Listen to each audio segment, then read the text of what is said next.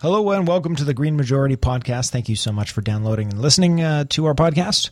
Uh, in the spirit, I guess, of uh, it suddenly being warmer, we're feeling like we want to be better people. so Stefan and I makes sort of good old Green Majority version of an attempt to have a positive show this week. Enjoy that. Uh, if you enjoy the show, consider becoming a member. You can do that at Patreon, which is P-A-T-R-E-O-N dot com slash Green Majority. And you can be a member. The recommended membership is $5. If you really, really love us, or say you have a good job, perhaps more likely being the case, uh, you can uh, do $10. Uh, but you can also just leave us a tip for as little as $1 if you want to just, uh, you know, say, hey, I don't have a lot of money, but I do support what you guys do. We would really appreciate it. Please consider doing that. But without further delay, please enjoy the show.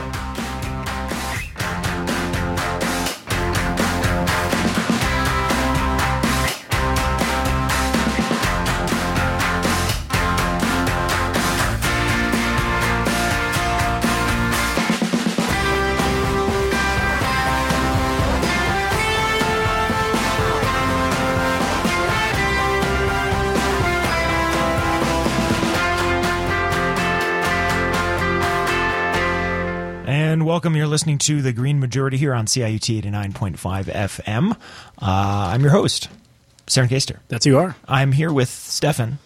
And it feels so lonely because not only is it just Stefan and I today, well, I have my tech here, but as far as hosts uh, going, it's just you and I. Uh, but because I'm teching on my own show today, uh, we're, th- we're, we're, two people speaking through a pane of glass. It's yes, exactly. Yeah, it's, I, I, I have the whole room to myself. I have so many room for activities. Yeah, Stefan has his feet up, or will soon. uh, so, uh, normal show though, despite the uh, despite the lack of guests today, um, I'm going to be talking a little bit later about some oil news. We have obviously some details about uh, carbon plans and pricing, and more whining from Brad Wall coming up later. Uh, I'm going to be taking a little bit about pipeline spills, and also uh, I might throw in there just for some flavor uh, a little bit about uh, the end of cars. Uh, interesting Yeah. article predicting uh, not just when cars will end, of course, uh, but cars as we know them. I should be more specific. Yes. Um, but when predictions? Ooh. Not mine, but other people's. Yes. So therefore, that gets me off the hook. that's that's what you're looking for, right? Yeah, exactly. Uh, so before uh, we do that, however, that's going to come up a little bit later. Where uh, Stefan and I are going to alternate it here a little bit. Um, so take it away, Stefan. You're going to start us off. Uh, you want to just introduce what you, the, the couple stories you're going to cover, and then get right into it. Yeah, for sure. So I'm actually, I, I actually have a, a bit about the the end of cars as well, but more of a it will, it will lead into, I think, uh, what what you'll get it to at the end. Um, basically, the the glory of live radio. Uh, as I was explaining uh, to to Megan, our tech, uh, as as we in, is that occasionally on your way to do the show, you are given the perfect intro to what you're going to talk about. It's not always.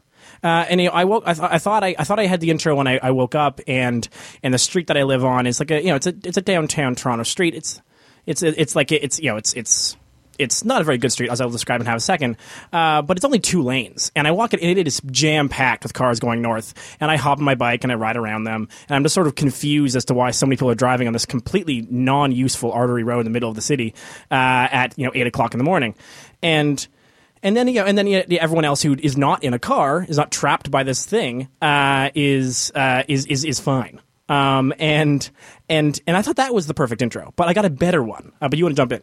No, no. I was just going to say uh, um, that uh, your your car and bike stories are one of those things where I think it, it's you're you're about to pot- potentially uh, retrace your your offhand vegan comment steps, here.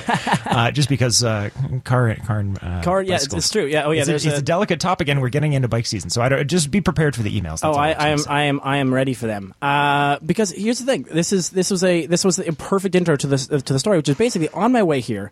Uh, there's a street in Toronto named McCaul Street. It uh, and it's it is for those of you who are not here, perhaps the worst biking made street in the history of. If anyone wants to make a street less friendly to biking, except maybe with massive cobblestones, I could not. I could. I dare you to try to find a better one, uh, because it's it's one of the streets. It's four. It's it's it's it's quote unquote four lanes, except two lanes are constantly covered with with uh, with with parked cars, and then there's a slightly raised and totally now falling apart uh, streetcar tracks uh, on on the actual only two lanes. So you spend your entire time as you're biking, you're either on the edge trying to deal with this very small area between the cars and the streetcar tracks, or you're in the middle acting like a car. And and on my way here, I was I, I, I was I find myself on such on said street, even though I tried to avoid as much as possible.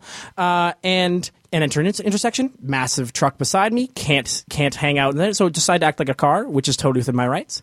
As I cross the intersection, uh, I get a honk from the car behind me.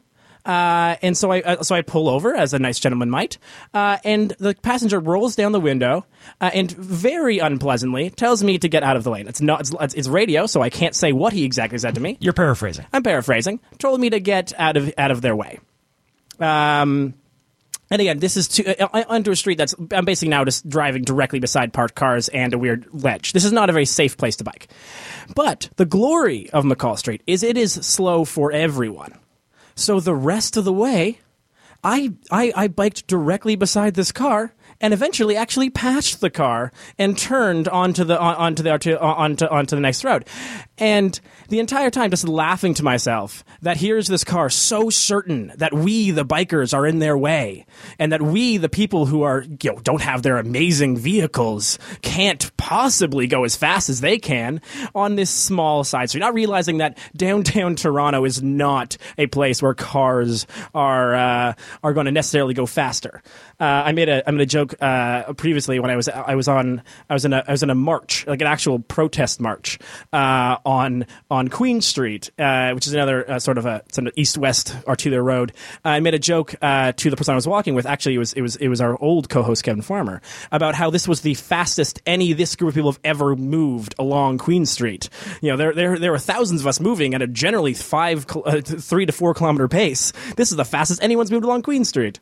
Um, but suffice to say, all of this is to say that there's a, remains a belief system, I think, amongst the people who are, you know, whether these are the the oil giants of the world uh, or anything else, that they are remain the future. They they are the current and the future, and renewable energy and any sort of green technology or any sort of green actions are really just in their way, uh, and they would like us to get out. Uh, and and this this this is and this this brings me to the today's topic, which is ju- not so fast. Basically, let's let's look at the numbers. Let's see where we're headed, and maybe random man in car who yells at you uh, is not so correct about where the future is headed, or the speed at which they themselves are going in their fossil fuel powered engine. I'm pretty sure a famous person once said something to the extent of "Let he who is without seatbelts cast the first stone." I think, I think that's how that went. That is fair, and you know, like, um, and so, here we are. Uh, and so this basically what I'm talking about is, is that there's a bunch of stories right now actually about different growths of renewable power and also transportation uh, and and where we stand and where we're headed basically. Um, and so a bunch of stories came out actually this week uh, about the different ways uh, that renewable energy is is is is growing. Uh, and, and, and perhaps the most interesting one is from the Financial Times, which is you know one, the kind of thing where you have to like it's like it is the almost one of the more quintessential sort of hoity-toity business uh, uh, experiences. Uh, you know, you have to pay. Yeah, it's ludicrously expensive to actually get to the Financial Times, uh, and so this was happened to be one of their free articles, probably because they knew it would be shared. Uh, and so I read this particular one. Um, but it was all about whether or not is this is the renewable energy boom for good.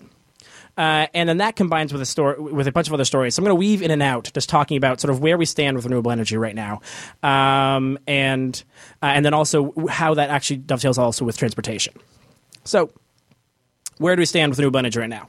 Uh, we've said a bunch of these numbers before, but there's these. But what's great about this is there's some specific examples uh, that I think help sort of say what's up. Uh, the first, obviously, is that there remains to be strong growth uh, which I know sounds super economic term, but that's you know the, the growth of uh, of, uh, of, of renewable energies is remains uh, impressive. You know the, the, global renewable power generation capacity rose by nine percent last year, and it's it, it is it is impre- increased four hundred percent uh, since since the turn of the century. Um, you know, for the second year in a row, renewable energy accounted for more than half of the new power generation capacity added worldwide. you know, and and and it's happening. Uh, this is all happening while fossil fuels remain to get more subsidies than renewable energy. Still, the renewable energy subsidies market, as as much as all the conservatives like to like to bemoan it, is still less globally uh, than fossil fuels, um, and, and yet you we see this growth. Uh, and, and and what's interesting is that the growth is not only uh, strong; it's faster than anticipated. Uh, so in 2010, uh, the National Energy Agency uh, projected that it could take about 14 years uh, to get 180 gigawatts of installed solar capacity. It took it it took less than seven years uh, for the world to reach more than 290 gigawatts. So that is an extra 110 gigawatts in half the time. Uh, and this is, you know, these are predictions that were, you know, based off of what they thought. And so I say that in part because there are a bunch of other numbers, and if you talk to some, a, a, skeptic, you'll get a bunch of things like, well, actually, you know, it's it's still a very small percentage of the global scale. Uh, it usually took it took like sixty years to transition from wood to coal and all this other stuff like that. But uh, th- so all is to say that they are currently beating uh, renewable energy is currently beating projections. Um, and so take the new projections uh, that uh, that you hear with a grain of salt, perhaps. Uh, especially because if, if, it keeps beating them, then per, perhaps resume higher. But so I want to go. What I want to get into is sort of what this sort of growth and what this sort of shift looks like in case studies, because uh, I think that helps picture it a little bit better. Um, and the number one way, so there's two major shifts, I think, uh, in in renewable energy. The first is just the amount of which uh, the more gen- general grid growth is occurring. Uh, and this is really being pushed by you know, by China, uh, by India, uh, and and and by sort of the and you know Europe's already sort of leading the game there as it has been for quite some time. But China and India are sort of the actual growth we're seeing is is largely coming from those places, um, as well as some parts of the United States. Um, but this and this is grid growth specifically. And you know, this is things like like China. China's influence on this is is astronomical. You know, they China's, China is now the world's largest backer of green energy and accounts for 17% of global investment. This is one country, 17% of global investment. Uh, now, it's a very large country, so it, it maybe matches it, but still. Uh, like it's it's a massive percentage. Uh, in 2016, uh, it canceled 103 under construction and planned coal-fired power plants, uh, which is a total of 120 gigawatt hours of capacity. And then in March, they canceled another 50 gigawatts. Uh, said and, and, and, they announced another 50 gigawatts whether be shut down or postponed. Um, and so that's 170 gigawatts of power, uh, of coal power specifically, that China is now shifting uh, either either through an attempt to actually reduce their consumption or into renewables. And to give you a sense of how much power that is, that's enough power. It's enough pa- coal power com- capacity. Uh, it's the equivalent coal, coal power capacity of the UK and Spain. So this is a large amount of, of, uh, this, this, this is a, a, very very large amount of coal coming off, no, not, off grid because not actually didn't even create it, staying off grid, shall I say? And and then China, like yeah, like you can't really understand how, how what China's doing right now. It ha- also has the third of the world's wind power capacity, a quarter of its solar ca- power capacity, six of the top ten pa- solar panel makers, four of the top ten w- wind turbine makers, and more battery-only electric car sales last year than the rest of the world combined. Like this is a massive shift in a in a place that has a billion people, um, and that generally. Um, is the story of the sort of more grid shift, the the the the reduction from coal to to other things, and and that's sort of the that's the, that's what we're seeing in renewable energy in that sort of uh, when we're when we're talking about reducing coal power plants or reducing energy reducing the big reductions, I would say, in uh, in fossil fuel use f- to switch into to switch into in, into other electric other electricity options, especially renewables. A lot of that's happening, being driven by these by, by China uh, and the demand, uh, really from from China, India, and other parts of the United States, but mostly China, India. If, eh, can I just jump in for a second? So, uh, one of the things I've been thinking about the sort of the whole time you're topping, and you, people will have to forgive as usual a brief detour here, but uh, th- there's a there's a lot of things where you know a lot of time what we'll hear is. Um, well, you know, what does that matter? That's just one plant. Or what does that matter? That's just, you know, one company did one thing. Why are you making such a big deal about it? You know, that could be an anomaly or, you know, that, well, one plant isn't going to make a difference, blah, blah, blah. But it's, it's cause and effect, right? And so, like, trends are changing. And so that's why, like, even another story, I, I unfortunately, I don't have the link here um, in front of me, but at some point over the last week, uh, something crossed my desk. You, you may even be about to talk about it for all I know, because we don't always have all time to share everything with each other before the show. Uh, is the, um, uh, like a, a whole bunch of poli- uh, divestment of certain things. And oh no, of course you sorry you were talking about the uh, the India coal plant, which is the one that uh, I was thinking of in the minute there. Um, but the like it's this like long term chain of events, right? And so like we'll be like, oh, okay, well this will happen, and then two weeks later we'll be surprised, to be like, oh, well somebody else, wow, somebody else pulled out. We weren't expecting all these companies to make this decision at the same time, but they don't. That's not what happens, right? What happens is one person makes a calculation makes a decision. That decision now affects the, the board state, if you will. I can't help but use uh, game metamorph- metaphors. We'll stick to board games today as There far as go. metaphors. Uh, but it changes the board state, right? It changes it changes the atmosphere in which other people make decisions, and that's why um, that's why the divest movement is is valid. That's why that's why these single companies making these single decisions are are valid. Now, this is obviously a very very large example, which could have very large shockwaves, obviously, and, a very, and very large consequences. But these are all changes in board state, if you will. They're all things that change the environment in which future decisions get made, and that's why I think it is worth, you know, although it's impossible for us to cover every single one of these stories. I, I we would do it just in an energy sector show, and I could fill an hour with these types of stories. Uh, but the reason we always stick them in there is because they change the, if you will, the game state, the the game of trying to beat climate change. They change the board state, and they change all the future decisions that other people will make, right? And they'll, they'll has these like cascading effects, is what I'm trying to say. Yeah, and and I, and also it's not a surprise when one and then another one happens because everyone exists in the same world, right? So like you know everyone has the same kind of pressures. You you experience you know especially especially what's happening in uh, in India and China right now. A lot of the a lot of the push towards towards solar uh, or wind or renewable energy is is actually to reduce pollution in the big cities rather than necessarily uh, you know it's it, it, rather than necessarily sort of just just climate change. Um, but so that's so that's the one uh, side of it. The second uh, piece I want to I want to get in right before the break um, is the secondary switch we're seeing uh, in.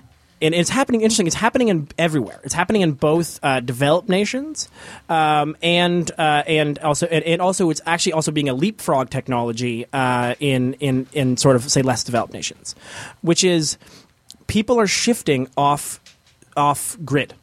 Uh, the shift off grid is actually happening in a way that people didn't expect, um, or they, if they expected, they didn't. Maybe they didn't think it was going to happen so soon, and it's happening everywhere. Uh, so a few examples of this is that you know in Nevada, uh, the state energy uh, utility lost six percent of its customer base almost. Uh, you know, almost overnight, not exactly, but almost overnight.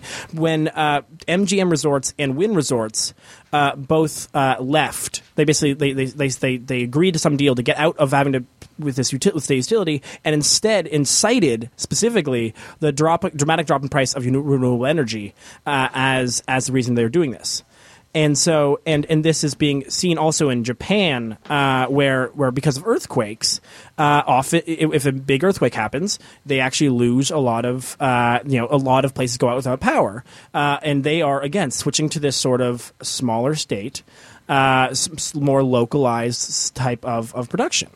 Uh, and, uh, and, same thing Australia. In Australia, household electricity prices have doubled. And you know, us in Ontario can, I'm sure, feel to some extent the, the pain of, of, of increased energy prices.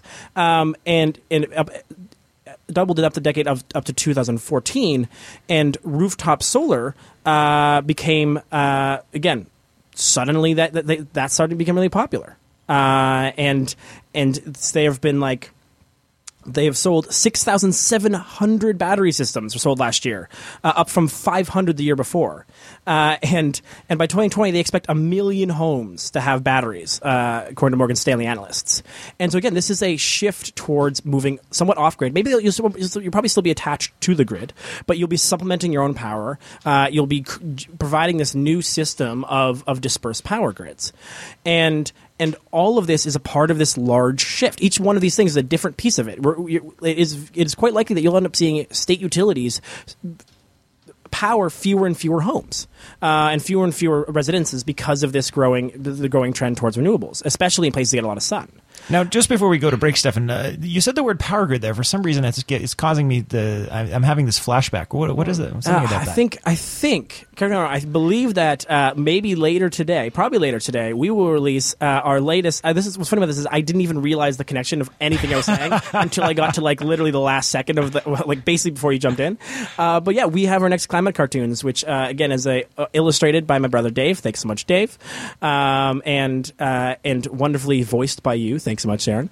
Um, Thanks me. thanks me. Um, and uh, about about th- what our energy grid system looks like today, uh, and why it's problematic. Basically, it's like, hey, this is what our energy system is like today. It's about three minutes. The the goal, the point is you can you can sort of share it with people who want to know a little bit more. It tries to get into a bit of the nuance and difficulties that we experience run it, managing our current energy grid, uh, and then sort of teases what the future could be, which is the next one, uh, which really will look like this dispersed solar energy grid.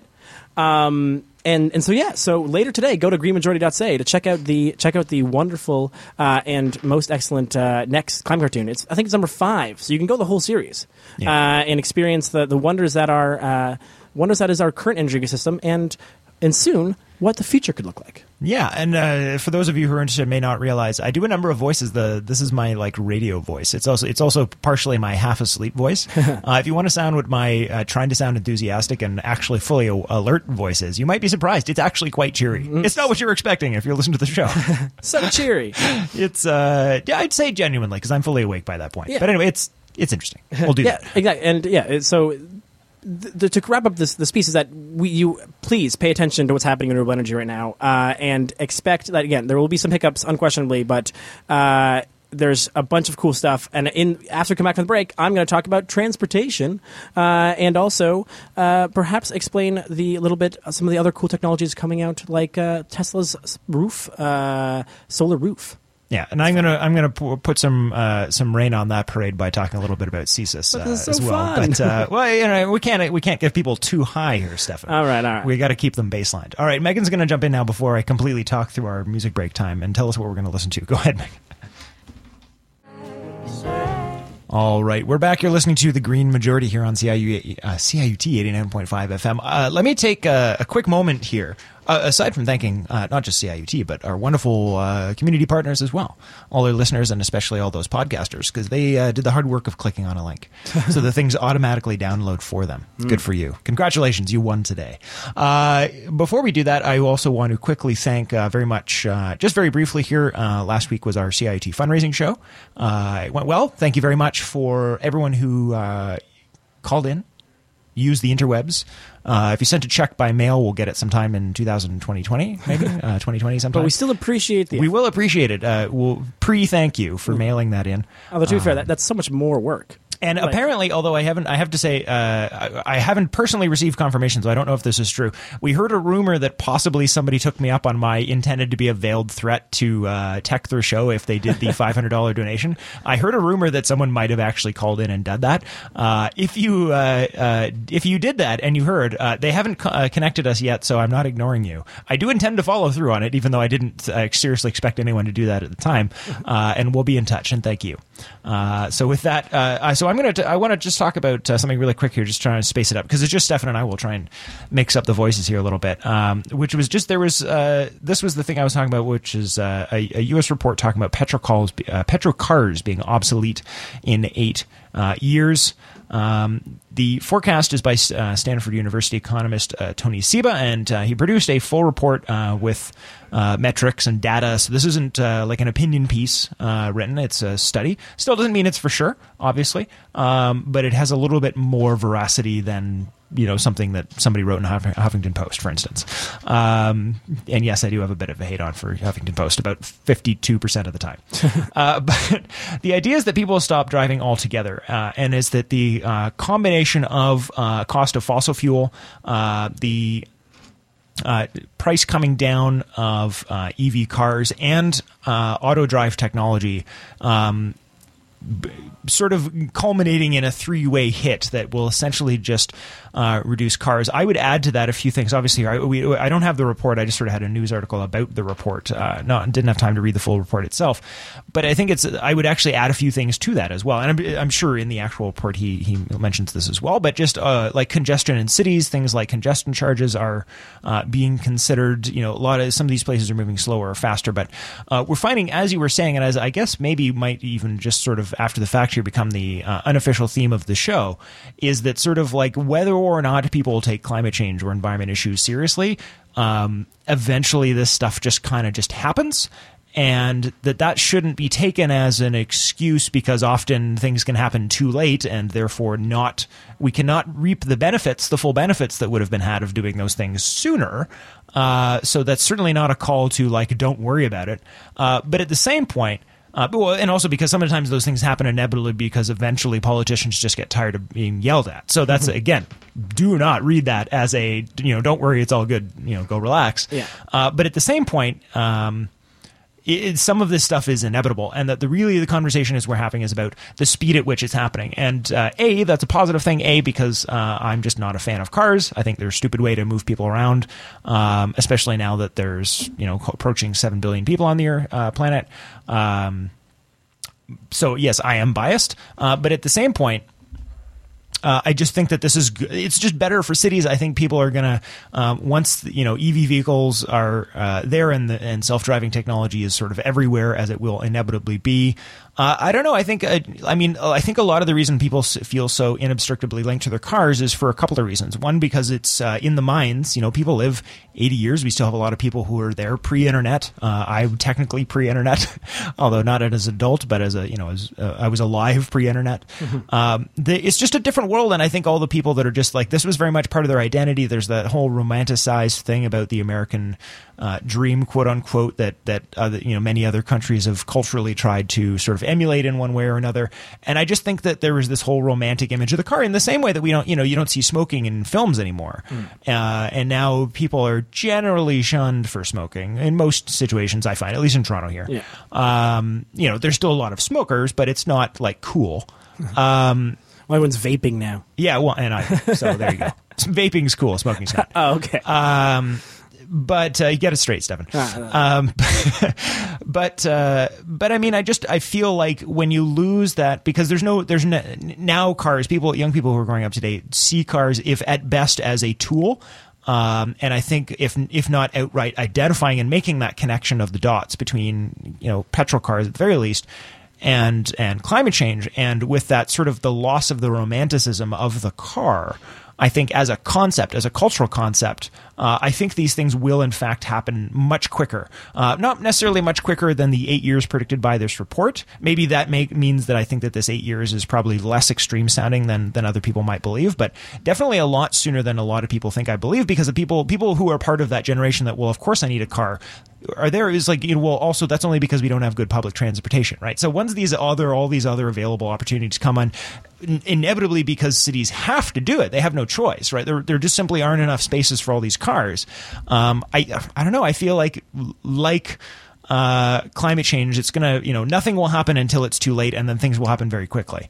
Um, which again doesn't make necessarily solve the problem, but I think it, it does. It's it's a warning that things are going to change. And and the last thing I'll say about that is that you know when we're making decisions about city planning, whether you're in Toronto or in Vancouver or if you're in uh, um, uh, Edmonton or wherever you might happen to be, um, that these things are inevitable. And uh, so even if you aren't the government planning on, or the voter voting for a government who's not planning on implementing these policies at this time, when you're making decisions that have a 10, 15, 20, and 25 year time horizon, you need to take this into account. And uh, if the politicians aren't going to do it because they're incentivized to think on, you know, two and four and six year timescales, uh, the voters have to and make sure you ask those those questions. You know, what are the implications of this thing you're proposing 20 years from now? Uh, because surprise, most of us will still be alive. Stefan. Yeah. Um, well, I think hey, I actually have a couple examples because I'm talking about electric vehicles right now. That's my well, uh, technically I'm talking transportation generally, uh, and so. To, to- with the two, so one of the stories is actually is a very quick story because uh, it's hasn't even been announced yet, but it's going to be announced. Uh, is that uh, later today? It's expected that Ontario, uh, the that Premier Wynne uh, is going to announce a that they are committed to a high speed rail from Toronto to Windsor and Kitchener, London, um, and which is great. Uh, I think that'd be amazing. Uh, it's a nineteen billion dollar price tag. Sorry, is that a one way train or a two way train? yeah, you can only go to Windsor. Actually, it's just it's just Toronto to Windsor. Uh, it's a Windsor population strategy. The point is to get people to go to Windsor. Uh, it's actually entirely financed by the city of Windsor to get people to go there. Um, but no, uh, I, I believe again they haven't announced it yet. I think it's supposed to go both directions. Uh, I would I would hope. Uh, but who knows? You know, I'm not. You know, maybe maybe they can cut the cost in half, uh, and then it'll be it will just be a about ten billion dollar one way train. uh, and then you can just you know, walk back. Uh, but no, presumably we're going both directions. Um, but I, man, high speed rail is one of those things that is consistently sort of cited as it's required infrastructure. It's required future infrastructure, uh, mainly because we do not have a way to uh, to make uh, flight in any way sustainable. Uh, right now, if, if you look at people, if you look at your carbon footprint uh, and you're a generally uh, environmentally conscious uh, city dweller, your massive footprint is almost entirely due to the fact that you fly two places a year. Uh, and that still puts you above the global average. Like, just flying twice a year is enough to put you above the global average, um, even if you do everything else right. Uh, and so high speed rail is really one of those things which uh, is required if we're going to be in a world that is that is carbon neutral. Flying with planes, somewhat similar to flying with bed sheets, uh, ultimately unsustainable despite their initial thrill.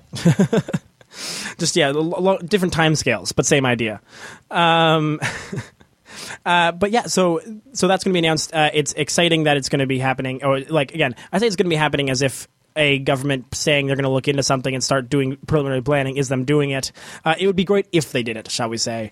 Uh, it's about they're putting about uh, like like something like a, a, couple hundred million dollars into it into an environmental assessment. So this is one of those things where it's like, if this happens, this would be amazing because we desperately need high speed rail. Uh, but if you hold your breath starting right now, you will definitely not make it.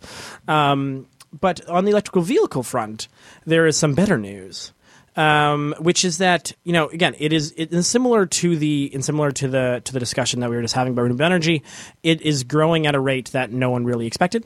Um, although is actually is not did not meet a, a couple of predictions that were made. Uh, one at some point Obama made an argument that the United States could be the first country to have a million uh, a million fully electric vehicles and it made it to like 400,000 within the time frame he gave it to. So it's it's not growing to the same extent renewable energy is, uh, or perhaps that he just wasn't at, it wasn't at that growth stage yet. Perhaps we're getting closer now, and I think we are. Um, but it's still, you know, 42 sales of like, plug-in vehicles were 42 percent higher in 2016 than 2015, uh, and it, and the more important, I think, it, they were growing eight times faster than the overall market. I think that's the piece that matters to some extent. Is that the that sales in electric vehicles are growing at a rate dramatically faster than non-electric vehicles, which also makes it seem, which also lets you gives you a sense of that this the growth rate of um, of not of combustion based vehicles is actually to some extent slowing, um, or at least is is is not doing as well, shall we say, despite the fact that there's still more and more people on this planet, and and so that's good news. Uh, but perhaps something more interesting good news and something again going back to a case study. This is again from the Financial Times because uh, th- their one free article was helpful to me. Um, was that they they tell a story about a car parts supplier called Borg Warner. And what I love about partially what I love about the story is that it reminds you how many things exist in this world that you never would presume you needed to know.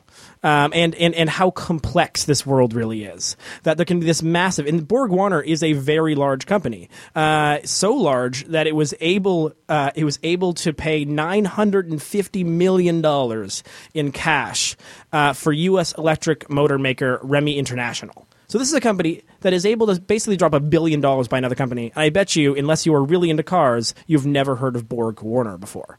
Um, and it's you know it's because they they make money selling components for conventional combustion engine vehicles. There's no reason you necessarily have to know this. Um, and it's an 89 year old company, and this is one of the largest acquisitions it's ever made. And what's interesting is two things. One, uh, perhaps apparently people uh, who follow Borg Warner or own their shares are similar to the fellow who is driving, uh, who is in the passenger seat of the car behind me this morning, thinking that well, combustion engines will always rule the world because shares dropped when they bought this. Uh, perhaps not as much shares did not drop as much as when uh, as when the airline company decided to raise its raise, raise the what was it uh, raise the minimum wage would pay its workers uh, and that not maybe not that far uh, which is a depressing thing about capitalism. Uh, but anyways, uh, but they did drop. Uh, but in response to that, and I think this is interesting, uh, that again, this is the head of global auto research for, Morgan Stanley. Again, these are like it's amazing how many people exist and how, and how complex this world is. Uh, but Adam Jonas, is the head of global auto research at Morgan Stanley, defended the deal um, and said that without this, without Remy, the uh, the Inter- Remy International, which is the electric car motor maker, uh, the narrative of the long term value would have been difficult to justify. Which is interesting, right? Here is a company that has for 89 years made combustion engines. 89 years. And now, suddenly, uh, they they can't justify their existence uh, without without some sort of move towards towards electric cars or electric vehicles. And it's interesting that that is an argument that can be made for car manufacturers, and yet we don't really hear that right now about oil. And yet, the only thing that's propping, like you know, is if if if, you, if in eight years we're driving electric, suddenly, you know, these oil companies are suddenly not looking so great. Especially someone like Shell, who what we who their CEO a couple years ago said that they expected to be exactly as exactly that oil would be exactly as needed now as in 2040 uh, because because of the growth in other markets. And man, you know, if if if this if this stuff is right, and if you actually get see that transition, suddenly oil stocks are going to have a have a bit of a bit of a dent. So maybe maybe listen to divestment. I don't know. Yeah, and uh, this will carry forward, I think, into into the the last section here a little bit. But this it seemed like an appropriate place to stick in, well, like one little detail, um, which is uh, I was reading up on one of the uh, other stories here, which has to do. Um, with the uh, uh, taxpayer loans uh, be given out to fund the cleanup of all of I believe thousands. I'll, I'll, get to it when we actually get to the story. I'll get more into that. But the detail uh, of dirty wells, sorry, that that have been uh, not cleaned up um, oh, we'll get into that story when I come back from the break. But the one thing I learned from that was uh, something uh, something I was not familiar with, which is called the Redwater Energy Decision, which gave secured creditors priority over environmental cleanup in the case of an energy bankruptcy. Now, well, why is that relevant? Well. Again, we'll, uh, I'll get into the story about wh- where that came from uh, after the break, but this is sort of what we're talking about with like policy priming having implications. I don't necessarily, on the face of it, if we're not looking at policy implications, on the face of it, I would say that bankruptcy is not the time to be taking the money for cleanup. So I, am actually in isolation with without considering any of its knockoff effects. I'm actually fine with that decision. The problem is, is that nothing happens in isolation. And what you're telling people is the shareholders have influence over a publicly traded company. They're essentially the owners. They're the owners. They're shareholders. That's what that means.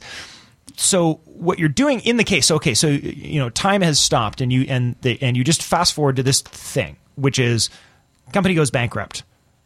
Somebody gets paid out. Yeah, I think the shareholders should be compensated, and you should say, well, the company shouldn't have gone out of business, but that blah blah blah.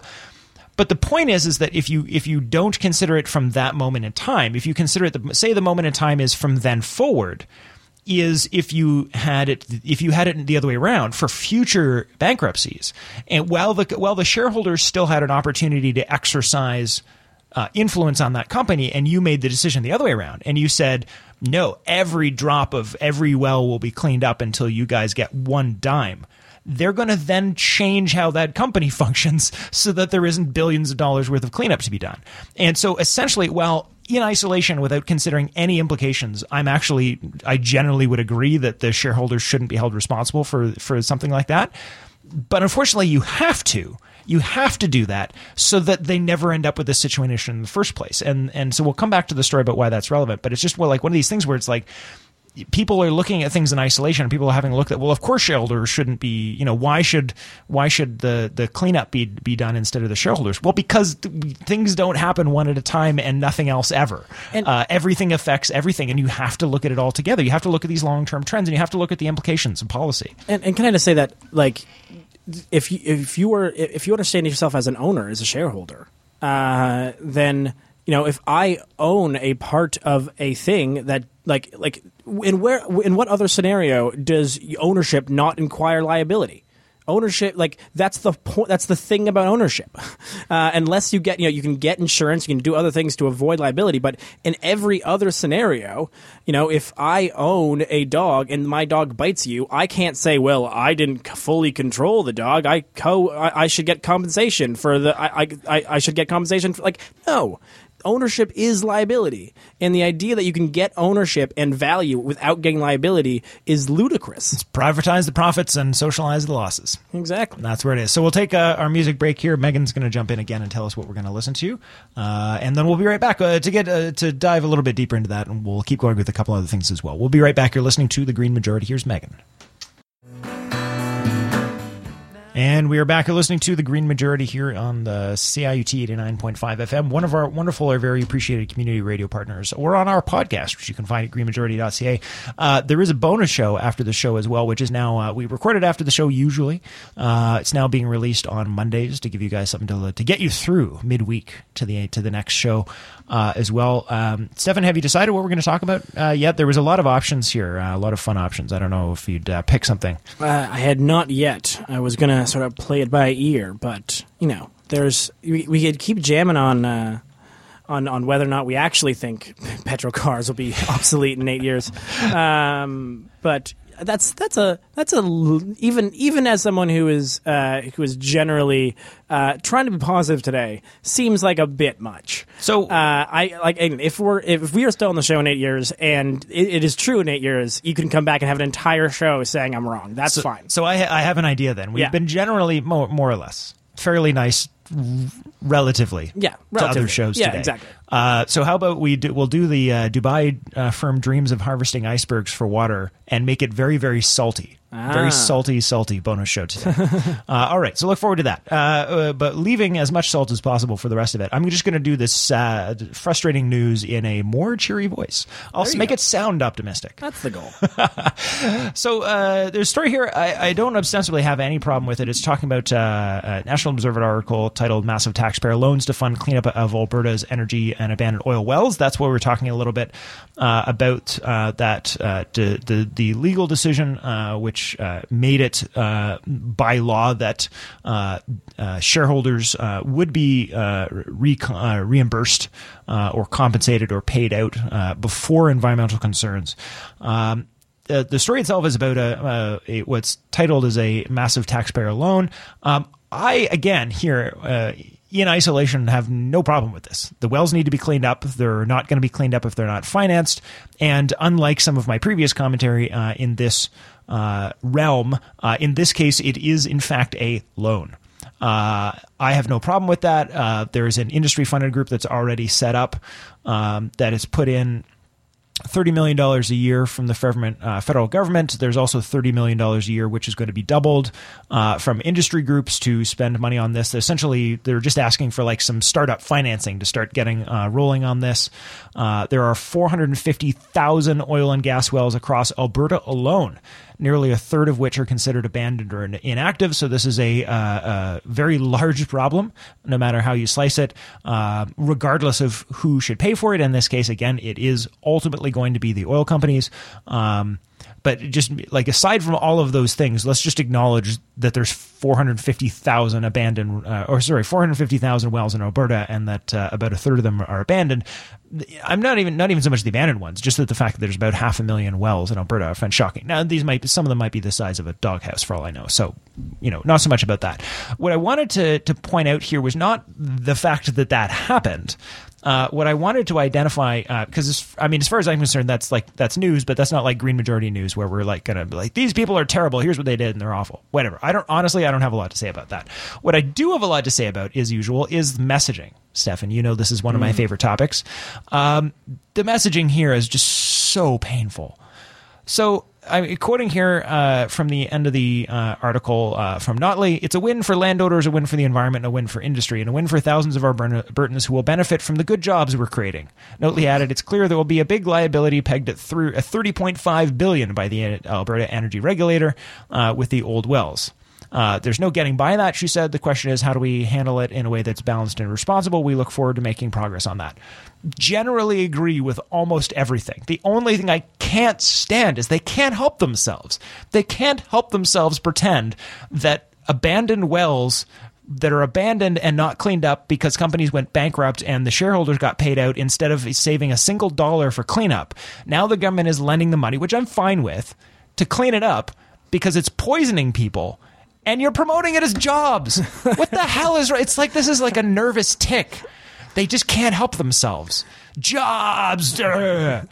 Okay, To be fair, this is the actually this is the ah. this is actually the this is the ongoing example that we consistently come back to about the problems with GDP is literally this story. You know, like literally the story is the idea of of look, we poisoned the we poisoned a whole bunch of places and our GDP will increase because we're going to clean it up. Well, it's just it's, I'm not like okay. I'm I'm against it because it's. Uh, I'm against it because it's gross. really, like I just I, I don't even have like a serious like a political commentary point here. I mean, I don't think that that's how you should be promoting something like this. But I mean, you're getting into the weeds a little bit. Um, we've picked on Notley. I don't. I, again, I don't really overall have any problem with this. I'm just like. I feel like that the reason I'm pointing it at all is because A, like it makes me feel a bit gross. Um, but also B, like they're not good jobs. You're cleaning up toxins. Yeah. Um, those aren't good jobs. Like just let's let's raise the bar on what a good job is, okay? uh, if you're paid hundred thousand dollars a year, I don't really care if it's like to clean up like medical waste. Right.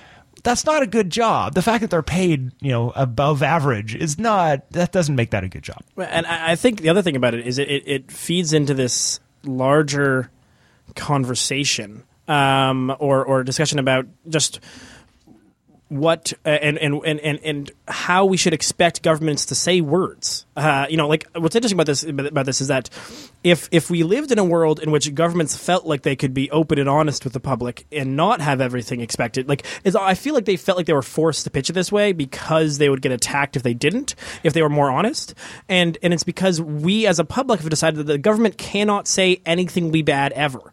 You know, like we we will hundred percent attack like or like as a, a society you will see it over and over again. If someone's openly honest about a difficult scenario or a difficult position or something like that and they say something sort of glib immediately that's the story.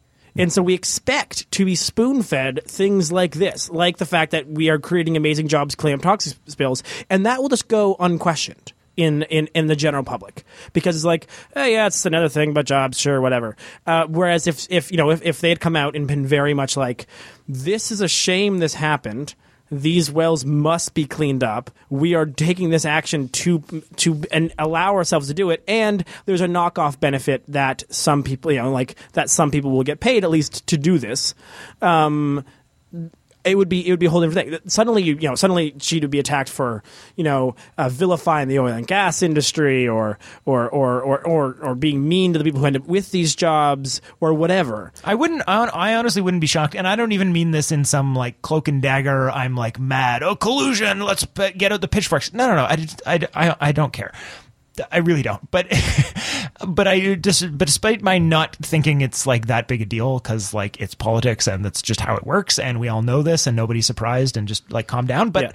despite the cautionary tale about like the context in which I'm about to say this, I'm extremely confident that someone instruct not instructed her like it's they're her boss, but as in like they're in some industry meeting. Like, okay, when you're talking about this, make sure you n- you don't just say there's jobs, but you list that there's going to be 1,167 jobs, and that every single time any government employee says anything about this, you must mention the jobs because mm-hmm. let it you know let let there never be a news article about anything having to do with the oil industry that does has anything negative. And if you have to say something negative sounding, it must include the word jobs at least four times. Mm-hmm.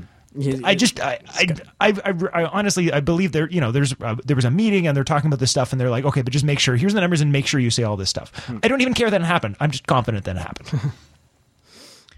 Uh, the uh, the last thing uh, I think probably to get to for me, yeah, we got about nine minutes left. Okay, I don't want to race too much here.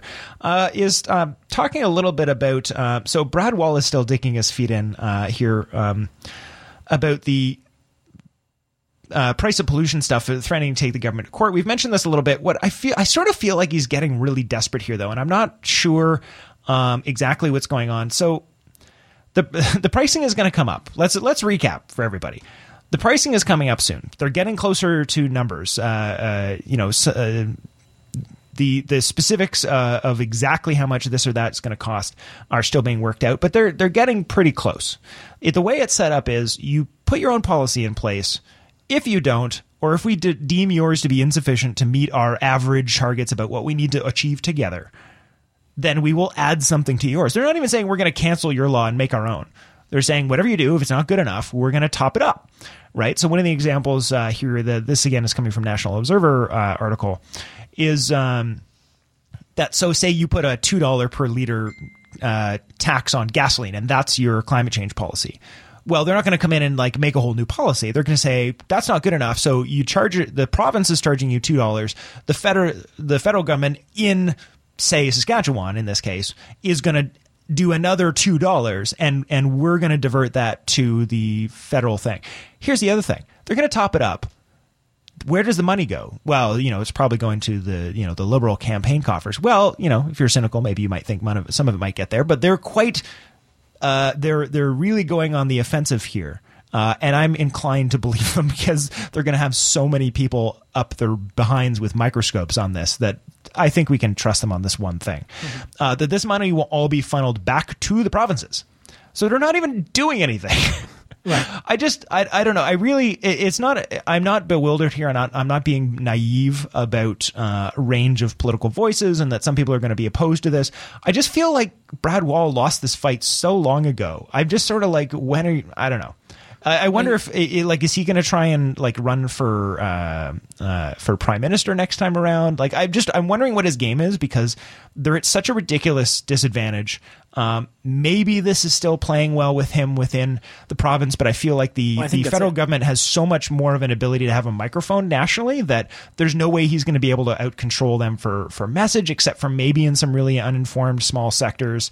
Um, but within, but within, I don't know. I just I wonder what his game is. Yeah, within, well, I think within Saskatchewan, uh, I think it probably plays. You know, and, and also I think it within, and if the goal is to is to keep digging your heels in. Um, and and you know what's interesting about that is, he, is, is that he's sort of surrounded by places that are in the past. This has worked. In the past, what he is doing has been the downfall of um, of national carbon price or national really national climate change policy at all uh, has been successfully defeated entirely uh, by this uh, by this sort of we are the provinces you cannot take our sovereignty kind of fight um, and and what's interesting is that you know that Trudeau has found this relatively way around that uh, in, a, in, a, in a kind of interesting way by framing this as a if you do it, that's fine. All we will do is top it up, um, and as a way to sort of ensure that you don't get that sort of opposition. And Trudeau is, is in a pretty good situation given the political landscape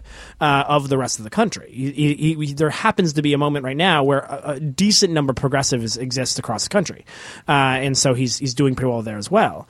Um, and and Brad Wall is sort of you know is really playing for his his very specific fight. Yeah. So uh, we just got about five minutes here left. Uh, so I'm gonna I'm gonna give you in a moment your uh, recommended reading for the week uh, because we're not to get into it's it's too expansive and I'm I'm not qualified to do a good job uh, reporting on it. So I'm simply to uh, give you your your recommended read of the week in a minute and I'll tell you what it's about. just quickly as well, just mention another recommended read. I'm to mention it quickly, but I encourage you to go look at the story. Is just the the Dakota Access Pipeline, of course, with being done by Energy Transfer Partners, has now found eight violations uh, for spills in seven weeks um, during the the uh, now beginning. Um, uh, construction of the pipeline.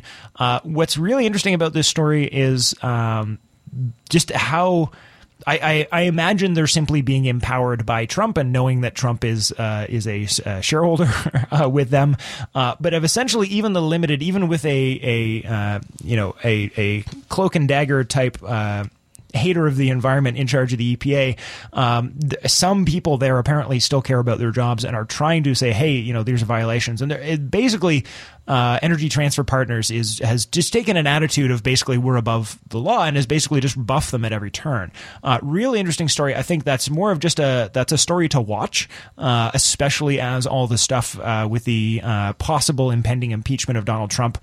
Um, this uh, sort of just putting a bookmark in it that we're gonna. Ha- I guarantee you will be coming back to this story um, because there's very likely more to happen here, not just from the fact of what Energy Transfer Partner does, but I think with the connection to the Trump uh, story, there will this will continue to develop. So we're going to keep our eye on that. And then, really quickly before we go here, uh, the recommended news item of the week, which uh, I'm not going to even attempt to do a good job. A because I'm just frankly not qualified, uh, and B because it, it's such a comprehensive and well written report that if I was going to do it just uh, do it in any way, any type of justice, and pretend I knew what I was talking about, I would essentially just be reading off the article. So let's save everybody everybody that. Your recommended read for the week is Canada's Spies uh, colluding with the energy sector. It's talking about the history of the CSIS and the RCMP uh, tracking, following, implanting spies, and uh, not, not, only doing all of that uh, on First Nations groups in Canada, uh, specifically talking that this started around the Idle No More movement and that it's been pervasive and constant since then.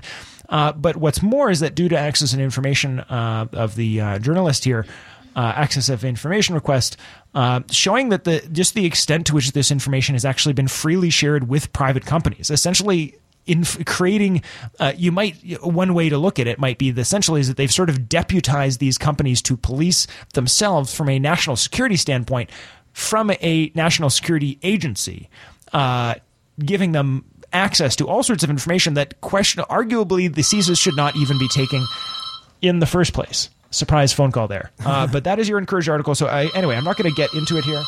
The future is calling you. The uh, what, what's uh, but yeah so uh, anyway that is your that's your read for the week. It'll be posted on the website. It's called canada spied colludes with the energy sector. Uh, we've got a minute left. Last word is yours steph. Amazing. Uh, i have so i spent the entire time being uh, relatively cheery and i have perhaps the most depressing way to end the show. Uh, so i apologize. I think that the phone call you received actually was probably from reality. And f- from all of the for all of the the positive things that are moving forward just i just saw this this tweet come out from it's an article from the Guardian about the World Seed uh, the, the, World Seed Bank that was created to protect all of our seeds uh, from uh, from from basically destruction, and it literally just melt it just flooded because of permafrost melts of permafrost melting. So uh, climate change still important ruining our seeds. Although the seeds were saved uh, but the ability of the rock vault to provide fail-safe protection against all disasters is now threatened by climate change. So yes even our underground bunkers are being attacked by climate change. That's it for the green majority this week. If uh, you're on the podcast well a couple days monday morning you'll have a bonus show. Other than that have a good week folks. Enjoy. Get outside if it's warm and uh, we'll talk to you soon